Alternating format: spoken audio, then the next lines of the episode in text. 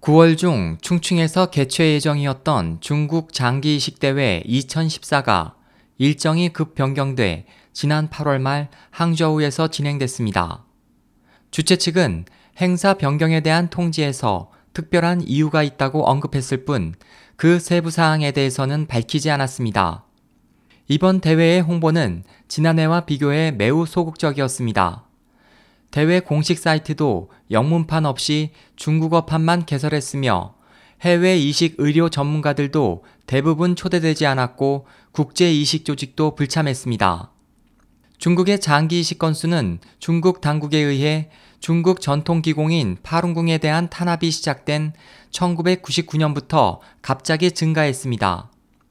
당국의 공식 데이터에 따르면 2003년부터 2006년에 걸쳐 이식 건수가 급격히 증가해 중국의 병원에서는 장기가 환자를 기다리는 비정상인 상태가 나타났습니다. 불과 수년 만에 중국은 일약 세계 장기 이식 중심지가 됐습니다. 지난해 11월에 열린 중국 장기 이식 대회에서는 국제 이식 학회의 프란시스 델모니커 회장 등이 증인으로 선 가운데 중국 당국은 항저우 결의를 체결하고 올해 6월까지 사형수의 장기 사용을 중단할 것을 약속했습니다.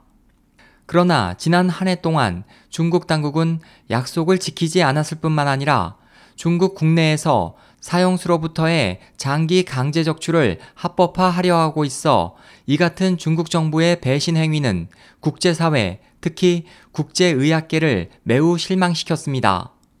지난 7월 샌프란시스코에서 열린 2014 세계 이식대회에서 주최 측은 의학 윤리에 관한 이유로 35명의 중국인 의사의 참가 신청을 거부했고 중국 당국에 학술 보이콧을 실시해 경고의 뜻을 나타냈습니다.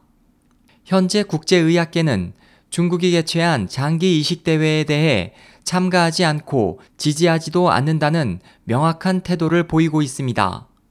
SOH 희망지성 국제방송 홍승일이었습니다.